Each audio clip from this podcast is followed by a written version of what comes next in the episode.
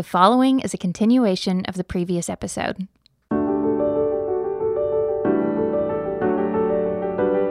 Welcome to the Yellow Balloons Podcast, a collection of teachings to help you navigate the transformational possibilities of a God centered perspective. We pray these insights from Scripture will inspire and encourage you. In this episode, we explore some of the challenges behind obeying God, believing His guidance is best for us, and trusting in what He has to say. We are all hard of hearing, stubborn and rebellious in our own ways. What is it that we need to hear? What message is God trying to get across to us? We continue looking at chapter 5 of Hebrews for answers. Current reality is an acquired taste. We all tend to seek comfort in our circumstances and the places that are familiar to us. The key to mature faith is listening to God. Well, let's go back to chapter 5 and understand how to be complete. I'm sure all of us, to varying degrees, struggle with being hard of hearing. So, what is it that we need to know? Chapter 5, verse 12.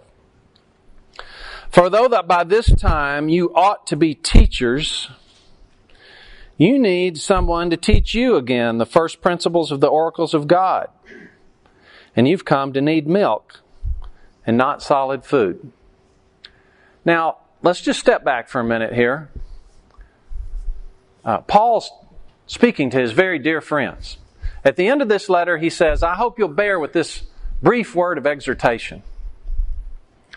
He says to them in here, You lost your possessions and were glad because you know you have a more enduring possession in heaven. And yet, he's speaking to these guys fairly harshly. In our culture, there are those who would say you should never speak to someone like this. But Paul is not trying to make them feel good about themselves. Paul is not trying to build up their self esteem in the sense of feeling good about themselves irrespective of their own choices.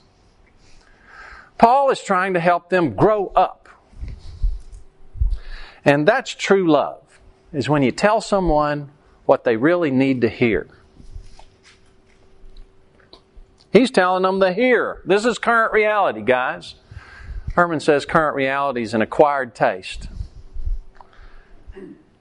You need some milk again. Verse 13 For everyone who partakes only of milk is unskilled in the word of righteousness. There's this word again. For he who is a, for he's a babe but solid food belongs to those who are full age, that is, those who by reason of use have their senses exercised to discern both good and evil. If you ever want to know what maturity looks like, this is the biblical definition of maturity. When your senses, by reason of use and experience, know how to determine between good and evil. Uh, your children, how do they do at determining between good and evil? What's the standard for good and evil to your little kids? Me, yes, me, me. Okay, what I want right now is the main standard. And I take whatever information I have available to me and justify what I want right now. Isn't that, isn't that the way we work? Well, by reason of use, to actually say, no, right and wrong is something God has determined, and I can tell the difference. That's what real personal maturity looks like. So, one of the things we have to do if we really want to take the message of this book to heart is we have to have some current reality about ourselves. And we have to listen and say, what of this is, te- is speaking to me? Where am I in this? Where do I see myself? Chapter 6, therefore, leaving the discussion of the elementary principles of Christ, let us go on to maturity, perfection, completion. Now, what is it he wants to talk about? He wants to talk about Melchizedek. He wants to talk about Jesus as high priest. And he says, hey, we really need to get this down, guys. Jesus is son. Jesus is high priest. He's, he's paved the way. He's, he's, he's given us a means to possess our possession. And his office a high priest is how we get there. And I want to talk to you about that. And then he suddenly stops and he says, But let me just make a point. you're not listening. I want to talk to you about Melchizedek, but you're not listening. You've become dull of hearing. You ought to be teaching people about Jesus as high priest. But instead, you, you need kind of basics 101. And then in chapter 6, verse 1, he says, Therefore, leaving the discussion of the elementary principles of Christ. So, what are the elementary principles of Christ? Let us go on to maturity, perfection. Not laying again the foundation of repentance from dead works. What is repentance from dead works? What category does it go in? Elementary or advanced? Elementary. Of faith towards God. What category does faith towards God belong in? Elementary or advanced? Elementary. That's pretty basic, right? You need to believe God. Doctrines of baptisms. Okay? What point of your Christian walk do you get baptized? Early or late? It's elementary. Laying on of hands, church leadership, gifts. Elementary or advanced? It's elementary. Resurrection of the dead. That's about the most basic thing that you have in Christianity, isn't it? That the belief that we're going to overcome death and be resurrected? Is that advanced or elementary? Elementary. And eternal judgment. We all know that eternal judgment is uh, a certainty in the future. That's elementary. He doesn't want to talk about that anymore. Now, interestingly enough, he's already talked about most of those things, and he's going to talk about most of those things again. But he's not going to be focusing on them. They're going to be part of the conversation about the central thing. And what's the central thing going to be? Melchizedek, the high priest, the high priestly function. That's maturity. Understanding the high priestly function is the maturity. Now, why, why would that be such a big deal? Why wouldn't understanding about eternal judgment be a bigger deal? To live and progress. Okay, knowing that you're going to judge, be judged is important, right? But can you get a good report at that judgment without some help? That we can't get that. We can't get a good report at the judgment without some help. Baptism is important because it's a public confession. But does that get us to the finish line? See, this is the power to get us to the finish line. It's Jesus as high priest. And what was it that Jesus did? Go back to 5, verse 7. Here's what Melchizedek did Jesus, the high priest, who in the days of his flesh, when he had offered up prayers and supplications. So, Jesus, is Jesus getting a raw deal during his life? He, he's had a pretty bad life, as we would say it, right? Okay, so give me some things that Jesus had to suffer. Ridicule. Okay? Who was ridiculing him?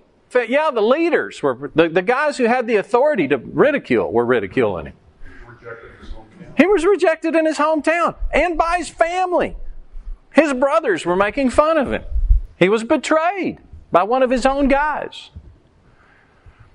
Uh, have you ever gone through the Gospels and read them with the idea in mind that the disciples are the three stooges? You really ought to do that. It's really hilarious if you'll do that. They're constantly you you know they just they just don't get it at all. And Jesus is like, "Have I been with you all this time and you still don't get it? What were you guys talking about on the road?" Won't say. They were talking about who's the greatest, and it's just one thing after another. Uh, Peter, Jesus, the, you, you got to stop saying this. You're upsetting people. You're not, this isn't going to happen to you. You're not going to die. Get behind me, Satan. You've got the things of men on your heart. I mean, this is right at the end. After they've had three years of basic training, they just don't get it. So he's got stooge disciples, betraying disciples, a rejecting family, an unappreciative audience. I mean, he, he feeds the people in the wilderness, and their response is, Hey, we like this. Let's keep this going. This is a good deal. Moses fed people in, in the wilderness. What are you going to do for us? I mean, at every turn, really, it's nothing but frustration. And what he did with that frustration is he offered up prayers and supplications. With vehement cries and tears to him who was able to save him from death. We know that Jesus prayed to be saved from crucifixion. And yet, when God said, No, that's the way I want you to be saved from death, and I'm going to resurrect you, Jesus said, What? Not my will, yours be done. Did he want to go die on the cross? I mean, he would have been a nut if he wanted to die on the cross, and Jesus wasn't a nut, but he did it. And he did it with reliance on his Father. Let's look at John 5. Let's start in 18.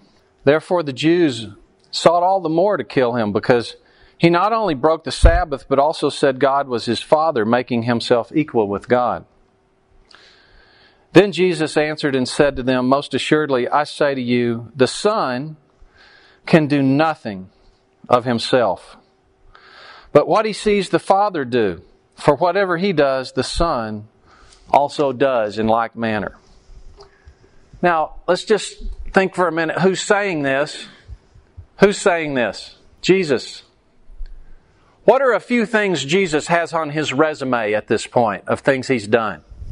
Healed the sick, raised the dead. How about before his earthly ministry? Created the world. You know, how would you like that resume? Created the world, sustain all things, hold everything up author of truth. That's, that's who's saying this. And he who created the world and through whom is all things and for whom is all things and who sustains all things is saying, I can't do anything of myself. Now, why is he saying that? What was it he learned in chapter 5? Obedience. Because that's what his father sent him to do. And that was how he was perfected. And that's how he conquered death. So that he could be the author of conquering of death and us overcoming death completely. Not just that we get to live forever and with God, but that we're restored to what our original purpose was. And that's maturity. Now, we're going to deal with one of the most controversial passages in Hebrews that I think you will not have any problem with because of all this foundation that we've done so far. So we're going to press on to maturity. We're not going to talk about elementary things, believing in God, repentance, baptism, leadership, eternal judgment. We're not going to talk about that. We're going to talk about Jesus Melchizedek. Verse 3, chapter 6. And this we will do what is this we will do? What is the this we will do? Press on to maturity. Maturity is talking about Melchizedek, Jesus is high priest. This we will do if God permits. Now, why would God not permit you to press on to maturity? It could be because you don't have the elementary principles down, but that wouldn't be God limiting you to press on to maturity. That would be a self limitation. Why did God not let the children of Israel go in and possess the land? Lack of faith? Why didn't he say you can't go in after the first time they tested him? Well, we don't know. He didn't say why he waited 10 times. He just said, that's it. And that's the point he's going to make here. Okay? What was the big point he made about the time to repent in chapter 4? When's the time to repent? Today. Yeah, he said it over and over again, right? Today is the day. Why is today the day? You might not get another chance.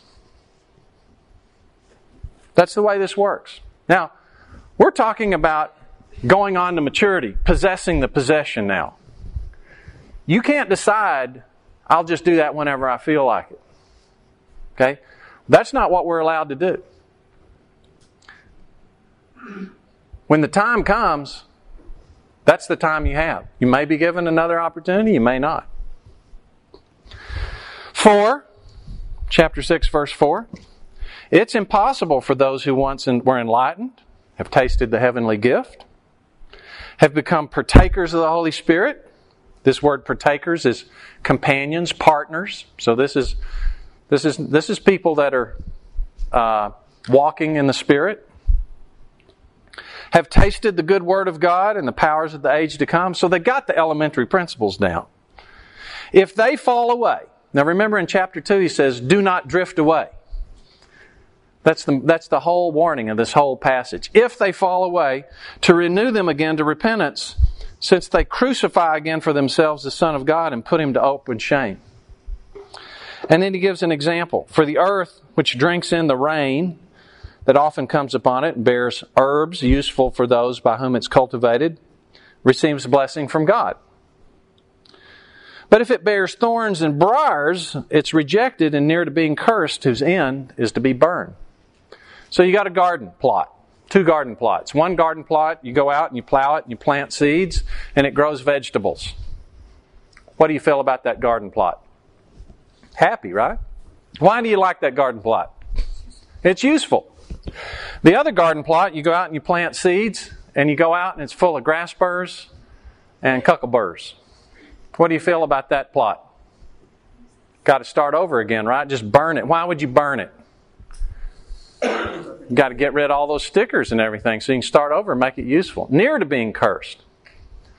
This is the same picture as in 1 Corinthians 3. We must all stand before the judgment seat of Christ to receive rewards for deeds done in the flesh, whether good or bad.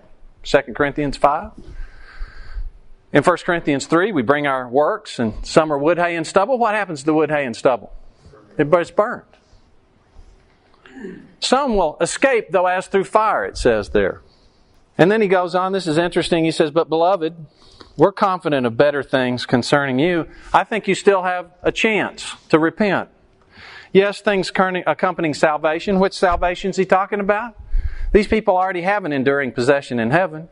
These people are already companions in the Holy Spirit. These people are doing good works. These people lost their possessions and were glad. What salvation are we talking about? The same salvation we were talking about in chapter 2 and in chapter 3. The salvation from the loss of this destiny that we were originally intended for to ascend to the throne with Christ and reign with Him. To be restored in our humanity to the possession of the inheritance. That's our inheritance. It's not something small and trivial. It's not a crown that you get out of Cracker Jacks that you throw at His feet. That's just a symbol. What we're really talking about is a function of ruling the new earth. Not so we can be tyrants, but because we're servants and we're making the earth prosperous and happy. Why, do, why does he think that? Verse 10 For God's not unjust to forget your work and labor of love which you have shown toward his name, in that you've ministered to the saints and do minister. You've done a lot of great things, and I think God's going to give you a lot of leeway. But when do I want you to respond to this? Today. Why? I love you guys. I don't want your hard hearing to cost you your possession. Don't be like the people in the wilderness. Sure, God took care of them, but sure, sure they had like you know Scottsdale retirement life, living in the desert, having your food provided for you, having your clothes provided for you, but they didn't get the possession of the land. They lost out on something awesome. Don't lose out. Verse 11, and we desire that each one of you show the same diligence to the full assurance of hope until the end. I don't know how many different ways he comes up with finish, endure, enter his rest, teleiosai, be completed, be matured that you do not become sluggish, but imitate those who through faith and patience inherit the promises. I want you to inherit the promises. You inherit the promises through obedience. So Jesus is our example. He's the high priest. When he was on earth, he depended completely on his Father. He walked in total dependence. And that was what gained him his inheritance. And he now serves as a function to help us in anything we need. Our tendency, though, is to seek help elsewhere. We tend to seek help through circumstances. All of us want comfort. We're humans, we can't help it. Jesus wants us to seek comfort from the Holy Spirit and from one another. We tend to want to seek comfort through circumstances. Are you letting circumstances and comfort in circumstances be a priority to something you know God wants you to do? We're going to go in sub- subsequent chapters here and we're going to talk a lot about religious duty. Uh, his friends are devout Jews, and they're doing all kinds of great religious things, sacrifice and all this stuff. Are you doing those things to, as a means of approaching the thrones of grace to find help in time of need? Or are you doing those things as a way of self justifying? These hard of hearing folks that Paul loves so much that he's trying to get back on the straight and narrow, they were relying on these religious observance things to justify themselves. And you know that we know that what doesn't work. What we want to do is have our conscience cleared by going before the throne of grace. It's a matter of the heart. The key thing for immaturity is self reliance. Children don't know the difference between good and evil because good and evil because they use themselves as a reference. We, to the extent we rely on ourselves, are at risk of not getting to this great inheritance. And it kind of makes logical sense. If you're God and you're going to turn over the reigning of the universe in part to a knucklehead like me, do you want somebody that will ask for help and listen? Or somebody that just hauls off and does stuff he thinks is right. I tell you, we hire a lot of young engineers at work. And if we have an engineer that won't ask for help when he, when he gets into something he doesn't know about, we, we don't have much use for that person. what we mainly want is someone who knows what they know and knows what they don't know, and which one's the bigger subset. It's a challenging message. It's one that we need to hear on a constant basis. I am challenged by this every time I come to it because I'm still a little kid at heart and I tend to focus everything on me. And what I get from Hebrews is a good kick in the pants, which is something that I dearly need because I'm a child. I hope you'll join me and getting kicked in the pants and getting some godly fear because I hope all of us possess this possession. Thanks for listening to the Yellow Balloons podcast. If you want more information on adopting a God centered perspective, visit our website at yellowballoons.net. And if you have any questions related to what you just heard, we would love to hear from you. Please email us at contact at yellowballoons.net. Thanks for listening.